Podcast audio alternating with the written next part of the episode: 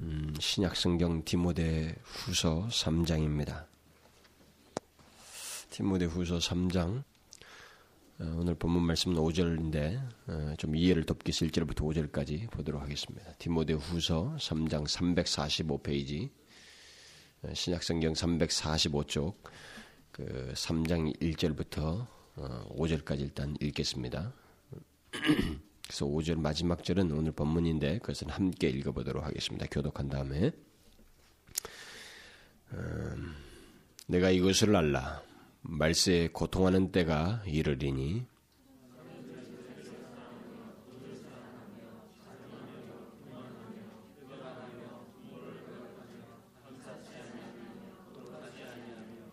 무정하며 원통함을 풀지 아니하며 참소하며 절제하지 못하며 사나우며 선한 것을 좋아 아니하며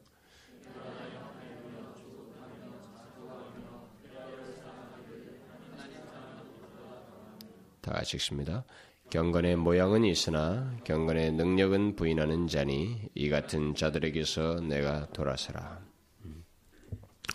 오늘 그 살펴볼 말씀은 5절 말씀입니다. 경건의 모양은 있으나 경건의 능력은 부인하는 자니 이 같은 자들에게서 내가 돌아서라. 에, 오늘은 그 예수 믿는 것으로 사람들이 흔하게 오해하는 어, 또 다른 한 가지 네 번째 시간입니다. 또 다른 한 가지를 오늘 본문을 통해서 음, 음, 살펴보려고 합니다. 이 5절 말씀은 바울이 디모데에게 그 장례를 예견하여서 권면하는 어,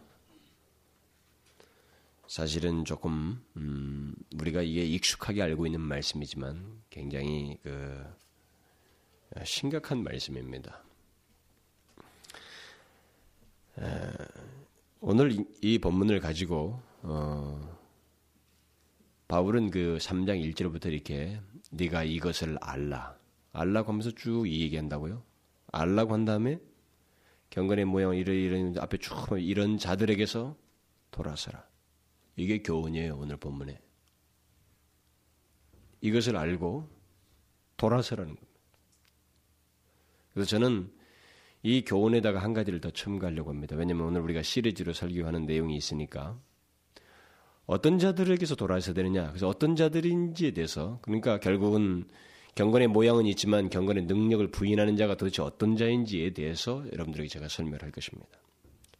그들에게서 돌아서야 되니까. 돌아서라는 것이 오늘의 답이란 말이에요. 그뿐만 아니라 그러면 우리는 자칫 경건의 모양은 있지만 경건의 능력을 부인하는 자를 내 밖에서 찾을 수도 있어요. 그렇기 때문에 이런 사람이 어떤 사람인지 또 돌아서야 할 대상이지만 내 자신을 비추기 위한 말씀으로도 생각해 봐야 된다라는 것입니다. 그래서 그런 두 가지 맥락에서 어, 이 말씀을 살펴보려고 합니다.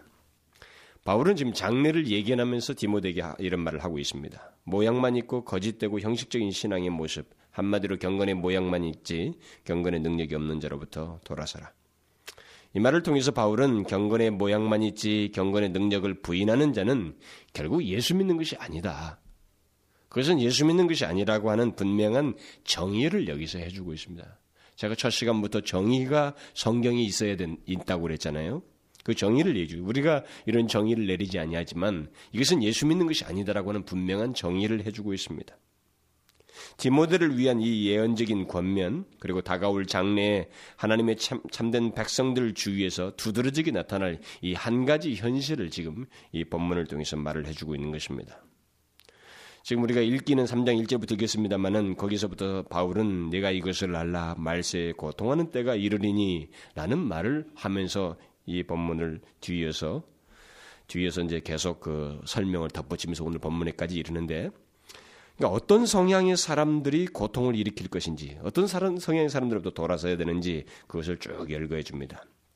여기에 지금 이 사람이 말세라고 한 것은 말세라는 말은 주님께서 말씀하신 그 최후의 날과는 조금 구별되는 말입니다. 예수님께서는 그 마지막 날이라고 할 때, 그것은 마지막 날이라고 할 때 그 말은 단수로 썼어요. 그야말로 딱 그날이에요. 딱 마지막 그날입니다. 그러나 여기서는 바울은 말세라는 말은 이 무슨 복수로 썼어요. 그러니까 디모데에게 닥쳐올 1세기 아니에요. 1세기 당시 디모데에게 닥쳐올 미래에서부터 그에게 닥쳐오는 미래에서부터 주님이 오시기 전까지의 모든 날들을 지금 말세라고 하면서 아, 말을 해주고 있습니다. 그러니까 계속해서 고통의 때가 이를 것이라는 거죠. 그의 앞에 그의 미래 그, 그의 미래에서부터 이 고통의 때가 계속 이를 것이라는 것을 아, 말해주고 있는 것입니다. 그러니까 여기 고통의 때가 이를 것이라는 말은 마치 그 여기 이른다라는 이 말은 음, 폭풍우가 몰아치듯이 막 커다란 파도가 내리치듯이 밀려오는 거예요. 뭐, 억, 감당을 못하는 거죠. 예, 그런 식의 표현을 원어적으로 하고 있습니다. 그러니까 그렇게 하듯이 고통의 때들이 앞으로 계속 닥치게 될 것이다 이렇게 말을 해주고 있어요. 결국 이 말이 주는 뉘앙스는 디모데에게 닥칠 때보다는 그 다음의 때가 그리고 그 다음의 때보다는 또 그 다음의 때가 그렇게 해서 계속적으로 이 고통의 때가 오고 가되 더욱 더 지독해질 것이라는 것을 시사해주고 있습니다. 바울은 여기서 장례를 오늘날 우리 사람들이 보듯이 장밋빛으로 보고 있지 않습니다. 그런 환상적인 생각을 갖고 있지 않습니다. 세상뿐만 아니라 우리 그리스도인들이 부딪힐 현실, 신앙의 세계도 마찬가지라는 것이죠. 이 세상은 천, 천국처럼 절대 바뀌지 않습니다. 오늘날 사람들이 정치인들의 술수와 말들 그리고 많은 과학도들과 의학도들에 의해서 외쳐지는 그런 장밋빛은 세상에 오지 않습니다. 바울은 정면적으로 그들의 생각에 반대하는 내 얘기를 여기서 하고 있습니다. 오히려 이 세상뿐만 아니라 기독교의 영적 현실은 외형적으로는 그럴듯해 보일지 모르겠습니다. 그러나 하나님의 특별하신 간섭이 없는 한 부흥을 주시는 일이 없는 한. 다시 말하면 하나님께서 특별한 간섭을 해 주셔서 우리에게 다시 살리시는 부흥을 주시지 않는다면 우리는 이 교회가 강성해지고 하나님의 이름과 영광을 나타내는 그 일시적인 일 외에는 그, 렇게 했을 때는 일시적인 나타나겠지만 그 외에는 더욱 더 지독한 세대가 영적으로 더 지독한 세대가 교회뿐만 아니라 교회 밖에도 들이닥칠 거라는 것을 주님이 오시기 전까지 이렇게 바울은 예견해서 예언적으로 말을 해주고 있어요. 그러니까 현재보다는 다음 세대가 더 큰 고통의 때가 될 것이라는 겁니다. 그리고 주님께서 말씀하신 대로 말세에 믿음을 보겠느냐라고 했던 것처럼 믿음이 사실상 교회에 사람들이 많은데 교회가 많은데 믿음을 볼 수 없는 세대가 되는 거예요. 믿음을 인간들이 하면 된다는 신념 정도로 생각하면서 살아간 그렇게 하면서도 신앙생활하는 풍조가 얼마든지 생길 수 있다는 것이 오늘 5절과 일맥상통하는 말입니다. 점진적으로 그런 일이 생길 거라는 거죠. 왜 그렇게 되는지에 대해서는 바울이 여기서 잘 설명을 해줘요. 여러분들이 그 2절부터 쭉 읽어보면 알지만, 뭐 여기 대해서는 제가 다 지금 설명할 얘기가 오늘 5절만 설명할 것이니 5절도 다 설명을 못 합니다. 근데 여기를 다 상세히 설명하지 않겠습니다만 여러분들 보시면 알아요. 거기에는 자기라고 하는 것이 있어요. 자기. 자기를 사랑하는 것. 이것이 해를 거듭하면서 세대가 바뀌면서 더 극심해져요. 자기에 대한 사랑이. 예수를 믿으면서도 그런 일이 생겨요. 이것이 아주 결정적인 한 이유가 된다는 식으로 이제 좀 설명을 뒤에 덧붙입니다. 물론 이것만으로 다 설명할 수 없어요. 어쨌든 사도 바울이 여기서 이렇게 말을 하고 난 다음에 앞으로 그렇게 될 것이다. 더 고통하는 때가 이를 것이다. 이렇게 말을 하고 난 다음에 약 1800년이 지난 한 시점에서 복음을 듣기 위해서 한참 교회당으로 몰려오는 그 사람들 향해서 스펄전이 런던에서 다음 세대에 대해서 이런 말을 했어요. 그러니까 얼마나 이것이 사실적으로 성취되어 가고 있는지를 말을 해주는 거죠. 그는 이렇게 말했습니다. 우리는 상황이 어두워지리라고 예상합니다. 정치적으로 아무리 진보한다 할지라도 인간의 상태는 영적으로 점점 악화일로에 걷게 됩니다. 기독교 교회 안과 주변에 믿음이 있다고 고백하나 성도가 아닌 사람들, 경건의 모양은 있으나 경건의 능력을 부인하는 사람들이 일어날 것입니다. 우리는 이 시대를 어려운 때라고 부를 수 있습니다. 그러나 교회가 어려움을 겪게 될 참으로 더 어려운 때를 아직 맞이하지 않았습니다. 그때 교회는 오늘날보다 더 교회 자체를 보존시켜 달라고 주님께 힘차게 부르짖어야 할 것입니다. 이것은 지금부터 150년 전에 외쳤던 얘기예요. 150년 전 150년 지났습니다. 우리의 현실이 어떤가요? 저는 이 사람이 말한 대로 그때보다 더해요. 그때만 해도 그때 당시의 사회상만 봐도 순진무구했습니다. 제가 볼 때는. 노골적이지 않았어요. 그래도.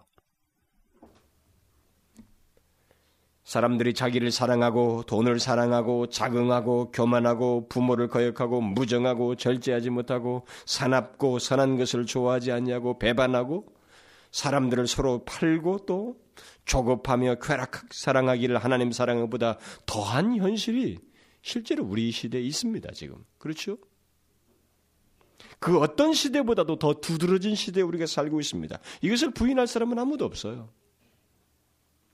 자기 사랑, 돈 사랑, 부정함과 무절제, 쾌락 사랑은 그 어느 시대보다도 이 시대가 앞서 있습니다.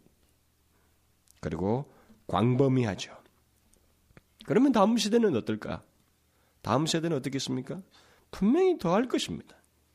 현재 우리 한국 교회 내에서 유행하는 한국 교회뿐만 아니라 우리 한국의 현실 속에서 유행하는 그 사회 풍조가 뭡니까? 모두가 자기 사랑, 자기 쾌락, 자기 욕심과 정욕의 노골적인 발산이 이제 문화적으로 행사되고 있고 우리들의 분위기예요. 갈수록 심해지면 심해졌지 덜하지는 않을 상태를 우리가 가지고 있습니다. 그렇게 그런 세대를 만들어가는 보편적인 현상보다도 근데 더 중요한 것이 오늘 제가 설교하려고 한 내용입니다.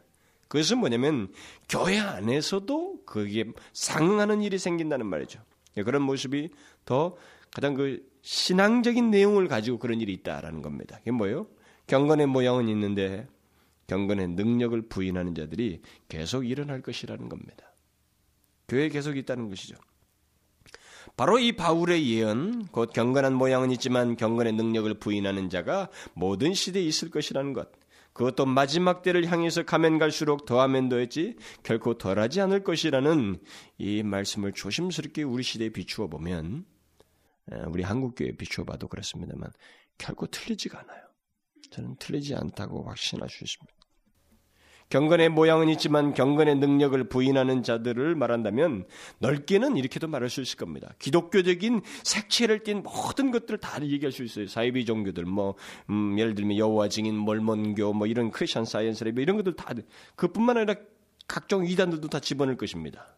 심지어 랑게라고 하는 사람은 여기에 카톨릭교도 포함시켰어요. 경건의 모양을 쫙 갖추지만 능력이 없는 의식 종교로서 이렇게 포함시켰어요. 그러니까 외부 사람들을 볼 때 이들도 경건의 모양은 있어 보이는 겁니다. 왜냐하면 종교를 가지고 무엇인가 자기를 자제하고 뭔가 있어 보이니까요.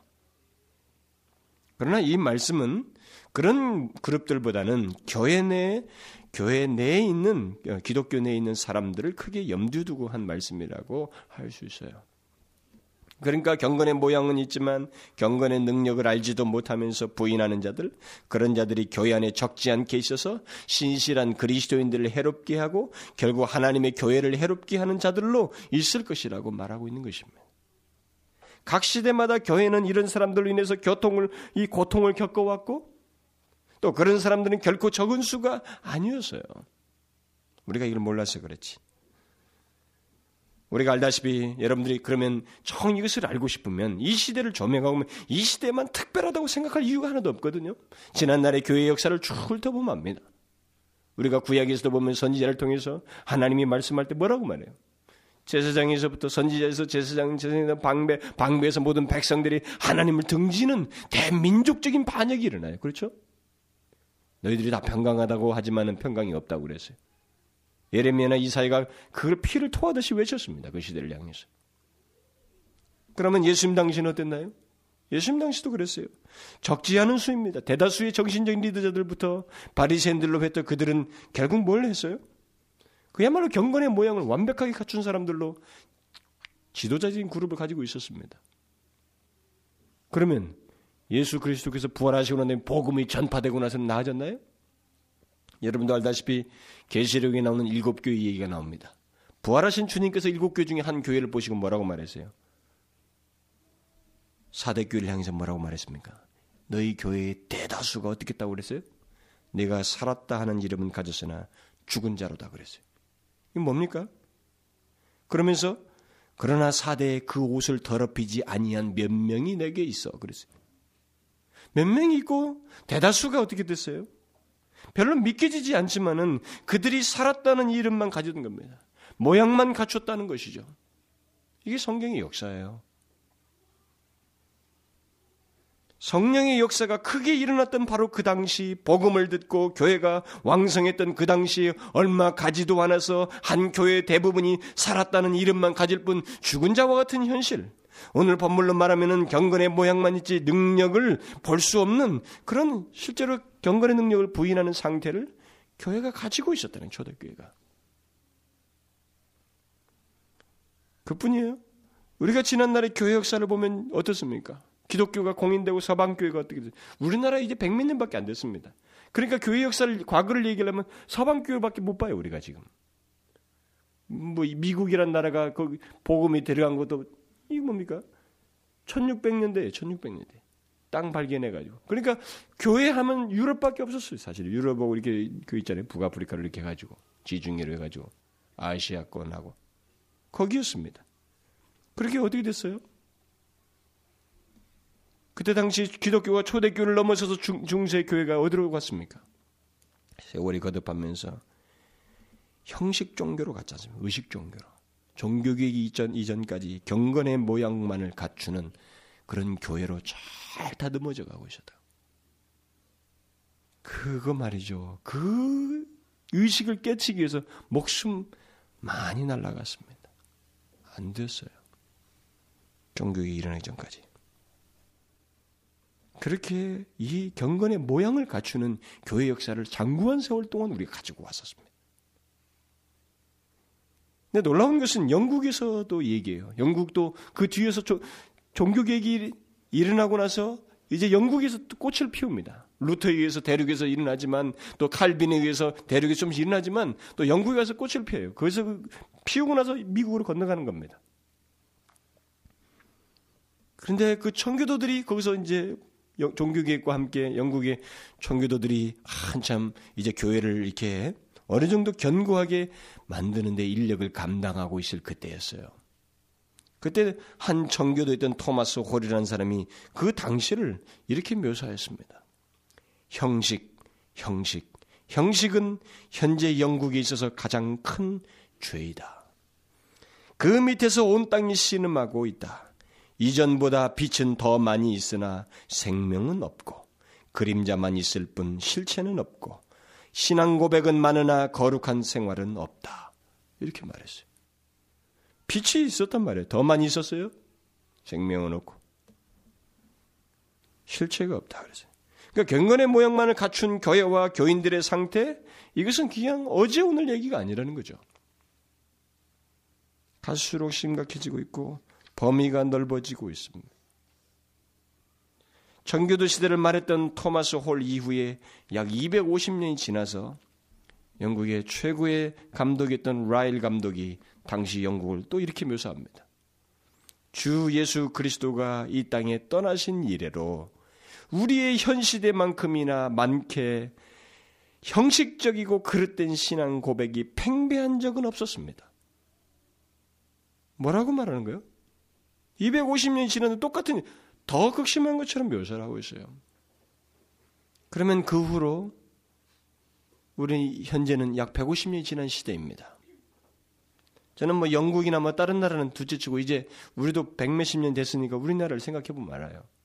물론 영국은 실제로 그 150년 전 그 얘기 이후에 지금은 두말할 것이 없습니다. 제가 거기서 4년 가까이 있어보면서 영국의 그 시대로 빠진 현대의 영적 상태는 이루 말할 수가 없어요. 흉터, 흉갑니다, 교회들이 다. 그건 둘째치고, 현재 우리는 어떻냐는 거죠. 복음이 들어온 지 백몇십 년이 지났습니다. 그러면 현재 우리 한국 교회는 어떨까요? 이 시대만큼 우리나라에서 이 교회가 많았던 우리 한국의 진 무슨 뭐 반만년 역사라고 하지만 이 반만년 역사에 우리나라에 교회가 이렇게 이 나라의 구석구석에 있어 본 적이 없잖아요. 짧은 세월이지만 이렇게 많은 교회 또 교인들도 굉장히 많습니다. 우리는 세계에서 가장 큰 신학교를 가지고 있는 나라로 알려져 있어요.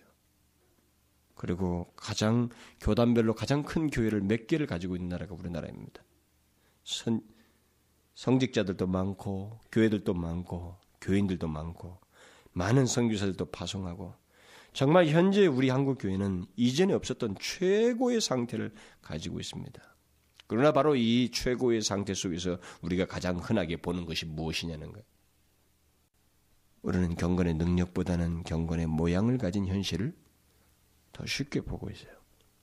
자, 우리는 커진 것 못지않게 형식과 위선과 습관적이고 수동적인 신앙 때도 그런 교인, 그런 교회, 그런 교단, 그런 제도, 그리고 심지어 그런 성직자들에 대한 얘기가 5년, 1년이 다르게 아주 빈번하게 들어요. 여러분들은 제가 이 사회를 질타하고 사회를 비판한다고 생각합니까? 저는 종종 이런 문제를 가지고 좀 역사적인 시각을 갖도록 하기 위해서 과거부터 쭉 이렇게 쭉 얘기해 주면 사람들은 다 자기를 제외시킵니다. 옛날 사람들이 안 그런 줄 알아요? 10년 전에 그 사람들이 여러분 나이 있을 때 설교를 듣고 어떻게 반응한 줄 아십니까? 이 민족은 우리가 책임지겠다고 그랬어요. 똑같습니다. 현재 우리의 상태를 보면 알아요. 여러분들은 어떻습니까? 여러분들이 어떻게 하나님 앞에 위선과 형식에 대해서 수동적인 신앙 태도가 여러분들에게 어떻게 나타납니까? 이 시대에 현재 있는 젊은이들과 현재 있는 신앙인들의 모습이 어떠냐는 거예요. 그들은 안 그럴까요? 그들의 현재의 모습이 바로 이들이 과거에 지금 현재 나타낼 모습과 똑같이 장래에 나타낼 모습입니다. 그대로 나타낼 사람은. 이 시대의 흐름에 동조하면서 예수도 믿겠다고 하는 이런 경건의 모양을 갖추는 이것이 이 시대의 강세로 나타나고 있잖아요. 거기에 주 멤버가 누굽니까? 어른들만 얘기할 수 있나요? 아니에요. 우리 안에서부터 얘기할 수 있습니다. 저는 이 예배 이 우리 공동체에서부터 얘기할 수 있다 이 말이에요. 바울이 이런 현실에 대해서 그런 상태를 가진 자들에 대해서 뭐라고 말해요? 돌아서라는 겁니다. 그건 그리스도인이 아니라는 거죠. 그건 예수 믿는 것이 아니라는 것입니다. 그런 사람도 돌아서고 조금이라도 동조하거나 모방해서도 안 되고 물들어서도 안 되기 때문에 돌아서라는 거예요. 근데 우리는 물들어 있고 뒤섞여 있다 이 말입니다. 바울은 사실상 경건의 능력이 없이 경건의 모양만 있는 것을 두고 그것을 예수 믿는 것이 아니라고 명확하게 여기서 정의해 주고 있는 거예요. 그러면 좀 더 구체적으로 설명을 해야 되겠습니다. 여러분들은 지금 정도로 얘기하면 아 두리뭉실하게 넘어가면 내가 아닌 다른 사람들 가운데서 우리는 얘기를 찾을 수 있습니다. 그리고 자신을 살펴보는데 실패할 수가 있어요. 그러면 어떤 사람입니까? 구체적으로 여기서 말하는 경건의 능력이 없이 경건의 모양만 있는 사람은 주로 어떤 사람을 얘기하자는 겁니까? 어떤 사람을 얘기할까요? 기독교는 형식을 완전히 배제하지 않습니다. 참된 경건은 형식과 능력을 함께 갖는 거예요. 모양과 능력을 함께 가지고 있습니다. 단지 오늘 본문에서 형식을 무시하자는 게 아니라 문제시하고 있는 것은 경건의 능력을 알지 못한 채 모양과 형식만 가지고 있는 것을 지금 예수 믿는 것이 아니다. 그런 사람을 예수 돌아서라. 이렇게 말하고 있는 것입니다. 그러면 기독교 기독교에서 그 경건의 모양이나 형식이라는 건 우리가 주로 뭘 말합니까? 어떤 걸 우리가 교회 안에서 경건의 모양이나 형식이라고 말할 수 있어요? 1차적으로 우리는 기독교의 가장 기본적인 예식인 세례나 성찬식 같은 것을 들 수 있을 겁니다. 그야말로 예식이고 모양이죠. 기독교에서 두 가지 예식밖에 없습니다. 뭐 카톨릭은 거기다 무슨 뭐 칠종세라 뭐 다섯 가지 더 첨가해가지고 더 복잡하게 만들어놨습니다만 다 전통이 만들었어요. 성경은 두 가지밖에 안 하고 얘기를 안 하고 있습니다. 그러니까 세례를 받고 주의 전과 주의 떡과 잔을 마시는 그런 예식을 우리가 갖습니다. 이건 반드시 우리가 해야 돼요. 음? 그리고 또 우리가 드리는 각종 예배와 모임들은 경건의 모양이요 형식이라고 말할 수 있습니다. 예배에 열심히 참석해야 하고 또 교회 각종 모임에 참석하고 또 여러 가지 그 훈련들도 받을 수 있습니다. 이런 것도 거기에 포함시켜서 말할 수 있어요. 그뿐입니까? 모여서 성도들의 무리 가운데 거룩한 말씀을 듣고 그로 인해서 받은 감동을 나누는 그런 자리가 있어요. 그런 교제가 있습니다. 그런 자리에 함께 참여해서 같이 공감하고 거룩한 무리 가운데서 감동과 교제를 나누는 이것이 우리가 또 생각할 수 있는 경건의 모양이고 형식일 수 있습니다. 더 나아가서 교회 안에서는 교회 안에는 많은 부가적인 활동들이 있습니다. 그런 것들도 다 일종의 경건의 모양과 형식이라고 할 수 있어요. 뭐가 있어요? 가난한 자를 돕는 돕는 일을 하고 뭐 무슨 뭐 심지어 뭐 바자회 같은 것도 교회에서 하고 그러잖아요. 또 농어촌 선교라든가 해외 선교에 참여해서 이런저런 일도 하고 대외적인 활동도 합니다. 분주한 봉사 활동에 따라서 마침내 교회 안에서는 어떤 직분과 직임을 맡기도 합니다. 교회 안에 있는 각, 각종 직분과 직임들도 경건의 모양을 나타내는 한 면들이에요. 심지어 사람들의 적극 추천에 의해서 어떤 사람은 신학교도 들어가요. 그리고 목사가 되기도 합니다. 결국 신학교에 들어가고 목사가 되고 특별한 과정을 받는 이런 것도 결국 다 경건의 모양새를 갖추는 한 면이라고 말할 수 있습니다. 그뿐입니까? 또 경건의 모양은 우리가 지금까지 세 차례 앞서서 설교를 한 것처럼 교회를 열심히 다니는, 다닌다는 사실, 그리고 경건한 어떤 가정과 부모 밑에서 태어나서 자라온다는 것, 이런 것도 경건의 모양이 될 수 있어요. 만일 어떤 사람이 경건한 또 그룹의 그룹이라든가 어떤 집단 속에 속하 있다면 그것도 우리가 말할 수 있는 얘기입니다. 예를 들어서 무슨 오늘날 같은 경우는 뭐 라브리 공동체, 무슨 공동체, 뭐 특별한 공동체, 수도원 운동 옛날 비슷하게 경건한 수도원이 있잖아요. 그런 공동체에 들어가서 영향을 받고 하는 것도 결국 경건의 모양의 한 면이라고 말할 수 있습니다. 심지어 오늘날 복음주의에 속한 성도들이 어떤 경건한 사람들의 사상을 좋아하고 그걸 따르는 일을 합니다. 뭐 프란시스 셰퍼를 그 사상을 좋아하고 그것을 따르는 사람들이 있어. 심지어 로이 존스 목사님의 그 설교를 많이 읽고 영향을 받아서 그것을 좋아하고 사랑하는 사람들이 있습니다. 그리고 자랑하는 사람들이 많아요. 그런 모습들은 외면적으로 경건해 보이는 것들이고 그야말로 경건의 모양이라고 할 수 있습니다. 제가 지금 이런 것들을 열거한 것들을 결코 나쁘다고 말하는 게 아닙니다. 그건 나쁜 게 아닙니다. 이런 경건의 모양, 이런 형식은 그리스도인의 신앙생활 필히 있어야 됩니다. 필요 있어야 돼요. 이런 것들이 없이는 그리스도를 온전히 믿을 수가 없고 하나님을 섬길 수가 없어요. 문제는 그런 모양이 전부라는 겁니다. 무엇을 알기 때문에 그 아는 것을 지키려고 하는 거예요. 로이 존스가 이렇게 말했기 때문에 그것을 해보려고 하는 것.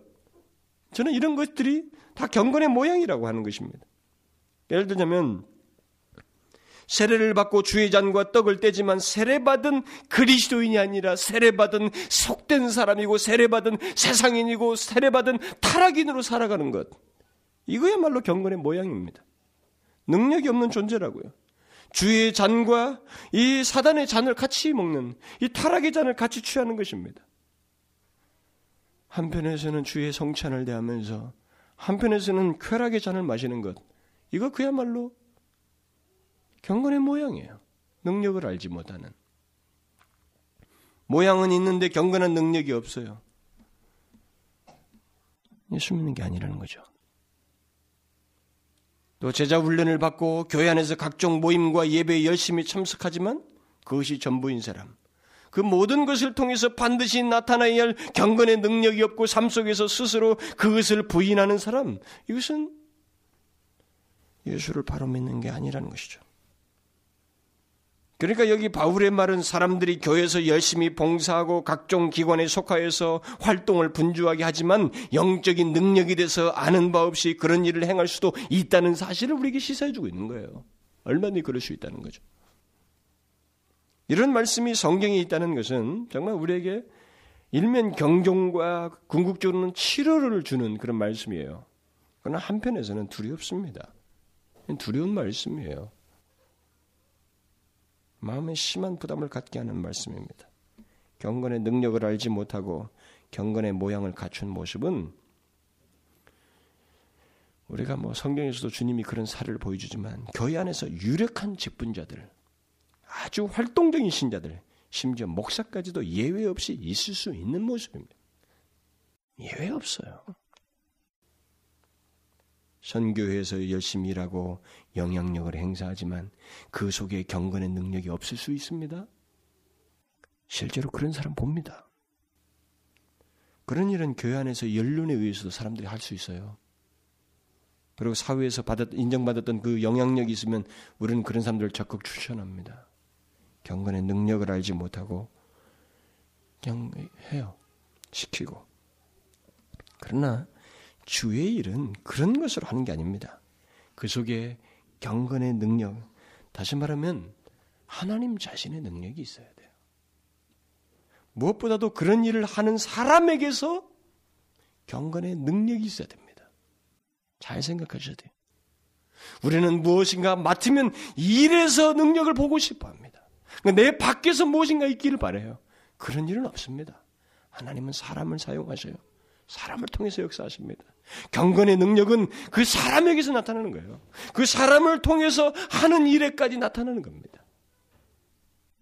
교회 뭐 다른 직분은 둘째치고라도 목사를 두고 제가 목사니까 목사를 두고 얘기하면 마찬가지예요. 목사도 유창한 설교자가 될 수 있습니다. 유창한 설교자가 될 수 있어요. 얼마든지. 여러분들이 알다시피 사울 왕처럼 처음에는 수줍 고 두려워서 강단에도 못 올라갈 정도로 떨면서 겸손할 수 있습니다. 그러나 그것도 반복하다 보면요, 유창해집니다. 문제는 그 사람이 진실로 진리의 성령의 신비한 능력을 아는가라는 거예요. 경건의 능력을 아는가라는 겁니다. 그것을 의지하고 그 능력에 의해서 자신에게 허락된 것, 자신의 존재를 드러내는가 말이죠. 그 존재 안에서 그것이 소중히 여기서 나오는가. 뭐 일반 성도 얘기할 것도 아니죠. 일반 성도들뿐만 아니라 목사들도 마르다처럼 봉사하는 것에 분주한 사람들이 많습니다.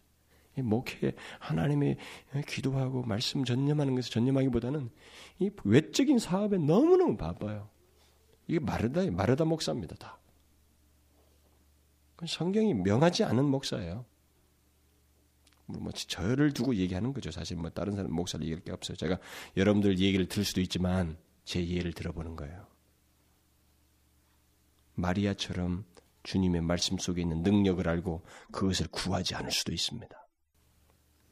여러분 경건의 능력을 알지 못한다는 것, 그래서 우리의 삶 속에서 그것을 부인한다는 것은 우리가 하는 모든 경건의 모양과 형식이 다 거짓되다는 것을 말해주는 거예요. 여러분, 천국은 우리가 열심히 일하면 쟁취하는 그런 것이 아닙니다. 교회 안에서 바쁘면 그리고 또 유력한 위치에 오르면 얻게 되는 것이 아닙니다. 우리의 모든 경건의 모양은 반드시 하나님 자신의 능력과 관련되어 있어야 됩니다. 그것이 아니라면 그저 경건의 모양과 형식의 전문가가 되어 영향력을 끼치는 삶은 아무런 의미가 없어요. 실제로 교회 안에 그런 일이 있지만 아무런 의미가 없다 이 말입니다. 우리는 그런 사람에게서 돌아서야 됩니다. 그것은 예수를 온전히 믿는 것이 아니고 내가 가지고 있는 믿음과 섬기는 것에 대해서까지도 의심하게 하는 일이 됩니다. 그러면 어떻게 사람들이 경건의 능력을 부인하고 모양을 갖게 되는가? 어떻게 사람들이 그렇게 될까? 이게 뭐, 이 말이 탁 떨어진 말이겠어요? 이것에 대해서 스펄전이 아주 그 설득력 있는 어떤 설명을 하는데, 뭐 그걸 얘기하자면은 이런 식입니다. 갑작스럽게 되지 않는다는 거죠. 맞는 말 아니에요? 이 경건의 모양을, 모양만 있지 그 능력을 알지 못하는 이런 사람은 갑자기 만들어지지 않습니다. 그것은 일련의 과정을 통해서 있게 된다는 것이죠. 처음부터 경건의 능력을 부인하는 사람은 아무도 없습니다. 처음에는 모두 진실한 교인이 되고 싶어 합니다. 자신은 부족한 사람이고 뭔가 예수 믿는 사람, 예수를 진실로 믿기에는 그리스도인 되기에는 나는 너무나도 정말 한없이 부족한 사람이다. 그런 생각을 합니다. 그래서 무엇인가 열심히 찾고 일을 하려고 합니다. 구원의 증거가 될 만한 어떤 경험 같은 것을 열심히 추구하기도 합니다. 그러다가 그리스도를 인격적으로 믿는 대신 교리를 받아들입니다. 음? 성경에서 많이 설교를 듣고 가르침을 받은 교리를 받아들이고 교리를 믿습니다. 자신의 회심은 대충 짜맞춰서 생각해 버립니다. 좀 미심쩍기는 하지만은 자꾸 인정하다 보면 아, 이것도 너무 내가 지나치게 과민하게 생각하는 것인가 하고 넘어가, 넘어가 버릴 수 있어요. 이렇게 해서 이르게 되는 게 뭡니까? 자기 기만이에요. 이 회심의 문제에 있어서 자기 기만에 빠지면 그다음부터는 헤어나오지 못합니다. 스스로를 속이는 거죠. 자신은 확실히 구원받았다고 생각합니다. 그리고 자신은 죽게 되면 당연히 천국에 갈 것이라고 생각합니다. 그러면서 교회 안에 경건한 사람들과 같이 일하면서 대담한 태도를 취한다는 거죠. 때로는 교회 안에서 중요한 일도 맡아서 자기 목소리도 내고 마치 하나님의 전사인 것처럼 행사한다는 거죠. 그뿐입니까? 새로운 사람들에게 예수 믿는 것의 노하우를 이야기해 줍니다. 예수 믿는 재미가 어떻고 교회는 이런 식으로 하고 저런 식으로 해야 된다는 말을 늘어놓습니다. 또 재능이 있어서 사람들 앞에 그 재능을 잘 발휘하기도 합니다. 결국 자기를 기만한 데서 어디로 나아가요? 다른 사람까지 기만한 데로 나아갑니다. 이런 과정을 통해서 그들은 경건의 모양만 가진 채 경건의 능력을 부인하게 되는 것입니다. 경건의 모양만 가진 사람들, 그리고 경건의 능력을 부인하는 사람들의 더 큰 문제는 그게 아니에요. 그 더 큰 문제는 다른 사람들도 자기와 같은 줄 알고 다른 사람들 속에 있는 경건의 능력을 자기 수준에서 이해해서 자꾸 설명하려고 합니다. 말해버려요. 저 사람이 경험하고 저 사람이 알고 있는 그 경건의 능력을 자기가 지금 교회 안에서 살아왔던 그 신앙의 연륜 정도 그 경험 수준에서 해석하고 설명하고 판단하려고 한다는 것입니다. 그래서 여기서 해를 끼치는 존재로 묘사하고 있는 거예요. 돌아서라고 말하면서 해를 끼치는 존재로 말하는 것입니다. 경건의 능력을 알지 못하는 사람은 다른 사람에게 있는 경건의 능력을 자기가 알고 있는 지식과 경험 수준에서 생각하고 판단하고 그래서 오염시켜요. 그런 사람들은 하나님께서 그의 백성들 가운데 친히 역사하는 경건의 능력, 곧 하나님 자신의 능력을 전혀 알지 못하기 때문에 그렇게 하는 것입니다. 이렇게 경건의 모양만 갖추고 경건의 능력을 부인하는 과정은 단번에 되지 않냐고 이렇게 일종의 일련의 과정을 통해서 되는 거예요. 그러면 이 같은 사람들로 인해서 생겨나는 결과가 뭐겠어요? 뭐겠습니까? 경건의 모양만 갖춘 사람들은 그, 그런 사람들을 그리스도인으로 보게 될 때 사람들이 거기서 이 세상 사람들이 얻는 결과가 뭘까요? 과연 기독교와 그리스도인은 어, 저 정도인가? 저게 전부인가? 라는 생각이 사람들에게 인식시켜지는 겁니다. 오늘날도 우리가 듣고 있는 소리지만 그런 소리가 들리는 거죠. 예수 믿어도 아무것도 아니다. 그 속에는 어떤 특징이나 구별됨이나 신을 믿는 자라고 할 만한 증거가 없다. 자기들과 하나도 다를 바가 없다. 그게 뭔가? 예수 믿는다고 했을 때 거기 그게 뭐 나와 다른 게 뭐가 있어? 라고 하는 이 질문에 대해서 답을 못 주기 때문에 예수 믿는 것에 대한 잘못된 인식을 밖으로 유포시킵니다. 교회 밖에. 그런 사람들의 삶을 통해서는 경건의 능력, 곧 하나님 자신의 능력이라고 할 만한 것을 볼 수 없기 때문에 기독교는 아무것도 아니다. 예수는 아무것도 아니다. 라는 소를 듣게 되는 겁니다. 하나님의 능력도 부인되고 심지어 하나님의 존재까지도 부인 부인되게 된다는 것이죠. 그래서 하나님께서 말씀하신 진리까지도 별로 특별한 것이 없는 것처럼 여겨진다는 거죠. 그야말로 교회는 어떤 한 부류가 모여 있는 종교 집단이요. 자기들의 이입 집단이고 또는 스펄전이 당시 교회를 풍자해서 말했던 것처럼 고급 학교 정도밖에 안 된다는 거예요. 교회가 정신교양을 위한 고급 학교 정도밖에 여겨지지 않는 현실이 생긴다는 것입니다. 실제로 오늘날 그런 현상이 보이고 있잖아요. 교회마다 수많은 사람들이 뭐 어습니까 자기 취향에 따라서 강자를 선택하고 있어요. 교회가 보면. 뭐 여기 있더라고 저기 있더라고 뭐. 고급 학교 운동이 이미 얼마 전부터 일어났어요. 오래 전부터. 그래서 일찍부터 무슨 성경 대학이고 뭐 하고 무슨 강자이고 이렇게 해서 굉장히 학교 시스템 같은 것들이 교회 안에 굉장히 많이 생겼습니다. 그래서 그것을 통해서 교회가 성공하는 그런 사례를 외적으로 본 나머지 언젠가부터 불교도 불교 대학을 해요. 기독교 이런 대중적인 성공사를 본따서 불교 대학을 하고 포교원에서 열고 일정의 불교 경전 강론 코스를 하고 난립니다. 그들이 가지고 있는 현재 그 체제 시스템은 굉장히 성공 교회 시스템을 그대로 모방하고 있어요. 그러나 여러분 교회는 고급 학교가 아닙니다. 교회는 학교와는 분명히 다른 지식을 배우는 곳이 아닙니다. 여기는 인간의 삶의 어떤 모양새를 가르쳐 주는 곳이 아니라 교회는 경건의 능력, 하나님 자신의 능력을 덧입는 곳이고 우리 자신을 위하기 전에 하나님께 예배하기 위해서 만들어진 공동체이고 그 은혜를 나누며 성령의 능력을 공유하는 신적 공동체입니다. 다시 말하면 이 안에는 반드시 능력이 있어야 하는 반드시 능력이 있어야 하는 하나님의 다스림, 하나님의 능력이 있어요. 반드시 하나님의 능력이 있어야 하는 그게 교회예요. 교양적인 공동체가 아닙니다. 교회에서 마치 학교처럼 모양새만 배우고 많은 사람들, 그리고 경건의 능력에 대해서는 알지 못하는 사람들, 그런 사람들은 자신에게만 해를 주는 게 아니고, 교회, 하나님, 그의 이름과 영광, 교회의 존재 가치까지 해를 끼쳐요.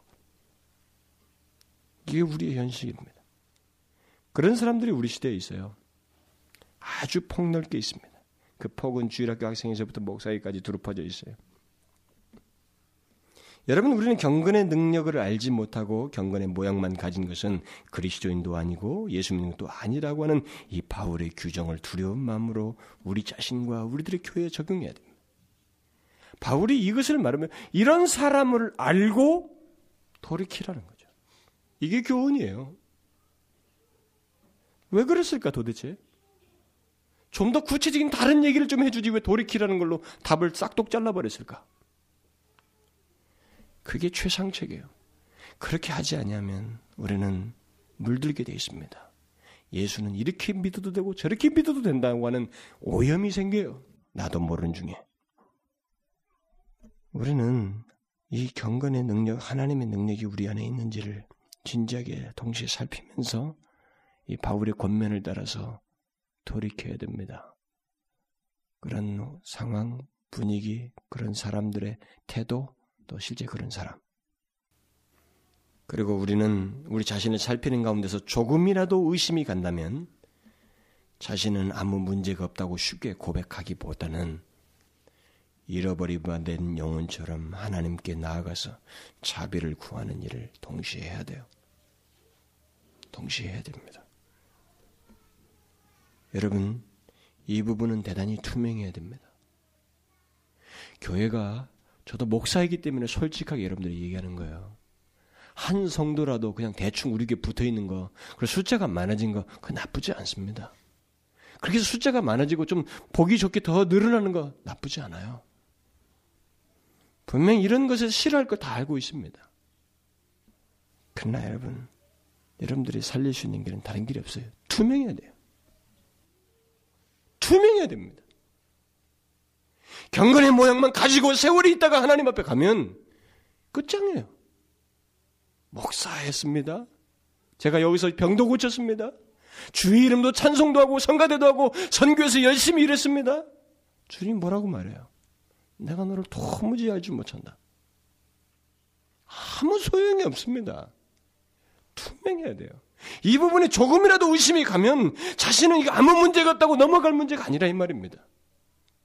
이것은 하나님 앞에 진지하게 있어서 주의 자비를 베풀어 달라고 하나님의 은혜를 친히 알게 해달라고 하는 여러분들의 대전환이 있어야 돼요. 실제로 오늘 같은 말씀을 전하였을 때 항상 오해가 생깁니다. 전 여러분들 가운데서 지금 오해가 생길 것 같아요. 그 오해는 사실 가짜들에게 생기지 않고 진짜들에게 생깁니다. 실제로 경건의 능력이 있는 사람, 그 사람들에게서 너무 과민한 번민에 빠지는 일이 사실 있을 수 있어요. 오히려 그들에게 오해가 생기지 가짜는 오히려 자기를 이렇게 저렇게 짜맞추어서 방어하고 옹호하려고 합니다. 그러나 저는 이 진짜 그리스도인이 갖는 그 오해를 마지막으로 좀 돕고 싶어요. 여러분들 중에 진짜요 경건의 능력을 아는 사람은 분명히 오늘 설교를 듣고 그리고 제가 항상 설교할 때마다 그 외친 말씀들이 바로 나를 향해서 한 설교라고 하는 그 생각과 함께 겸비하는 일로 나아갈 것입니다. 하나님 앞에 무엇인가 주의 뜻에 반응하고 순종하는 대로 나아갈 것입니다. 그 사람은 가짜가 아닙니다. 그 사람은 진짜예요. 스펄전 목사는 자기가 설교할 때마다 그런 사람들을 많이 만났어요. 예배 후에. 사람들은 스펄전이 대중적인 설교자라고 생각하지만 대중적이지만 굉장히 매서웠습니다. 은혜로 감싸지만 하나님 앞에 온전치 못한 것에서 굉장히 강렬한 설교자였어요. 그러니까 그 설교를 듣고 막 아파하는 사람들이 생긴 겁니다. 가지고 아, 이 설교에 내가 해당됩니다. 막 그래도 찾아왔어요. 신음하는 사람들, 두려워서 찾아온 사람들, 그리고 오늘 설교는 온통 나에게 한 말씀이라고 하면서 어찌할 바 모르는 그런 사람들이 설교 후에 그에게 번민하면서 찾아왔어요. 그런 사람들이 많았습니다. 그래서 그는 이 경건의 모양만 있지 능력을 부인하는 사람들에 대한 설교를 하는 가운데 그 설교로 인한 진짜 신자의 오해를 막기 위해서 그는 다음과 같은 말을 합니다. 이것은 제가 설교할 때마다 항상 갖는 마음입니다. 저는 적극적으로 동의하기 때문에 그가 한 말을 통해서 여러분들의 오해를 풀어주고 싶어요. 그가 이렇게 말했습니다. 어떤 가련한 여인은 깊은 근심에 빠져 내게 찾아와 목사님, 제게는 아무런 느낌이 없어요. 라고 호소합니다. 사랑하는 여러분이여, 그 여인은 굉장히 많은 느낌을 갖고 있는 사람입니다. 또 다른 사람은 나는 분명히 위선자입니다. 라고 한탄합니다. 제가 만난 사람들 중에 그렇게 생각하는 사람치고 위선자는 하나도 없었습니다. 또 앞으로도 그럴 것입니다. 또 다른 사람은 오 나는 정죄를 받은 것 같습니다. 라고 말했습니다.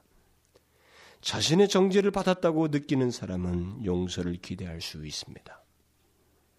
만약 여러분이 여러분 자신에 대해 염려가 된다면 저는 여러분에 대해 염려하지 않겠습니다. 만약 여러분이 하나님에 대해 두려워 떠신다면 여러분은 하나님의 택하신 백성이라는 확실한 표지들 중에 하나를 갖고 있는 것입니다. 자신들이 그릇되었다고 우려하는 자들은 그릇된 경우가 거의 없습니다. 만약 여러분이 여러분 자신을 살피고 하나님의 말씀으로 하여금 여러분을 살피게 한다면 그것은 아주 좋은 일입니다. 분별력을 사용하십시오.